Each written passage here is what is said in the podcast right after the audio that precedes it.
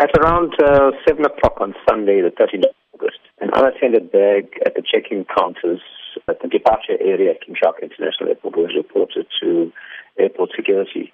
Immediately, the SAPS unit was uh, summoned to the scene, and as our main concern is the safety and security of passengers and airport staff, as per normal procedure, we, the area was evacuated and the area was cordoned off. Uh, once the SAPS bomb tech team declared the area safe, which was about uh, 8 o'clock, the airport resumed normal operations around that time.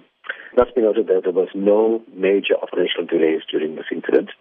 We would like to assure the public that the airport is fully operational, and we would also like to encourage the public to please keep their baggage and personal belongings with them at all times uh, when they're at the airport.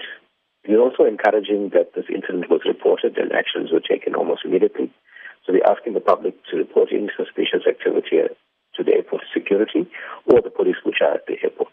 Is it known at this stage what the bag contained yesterday?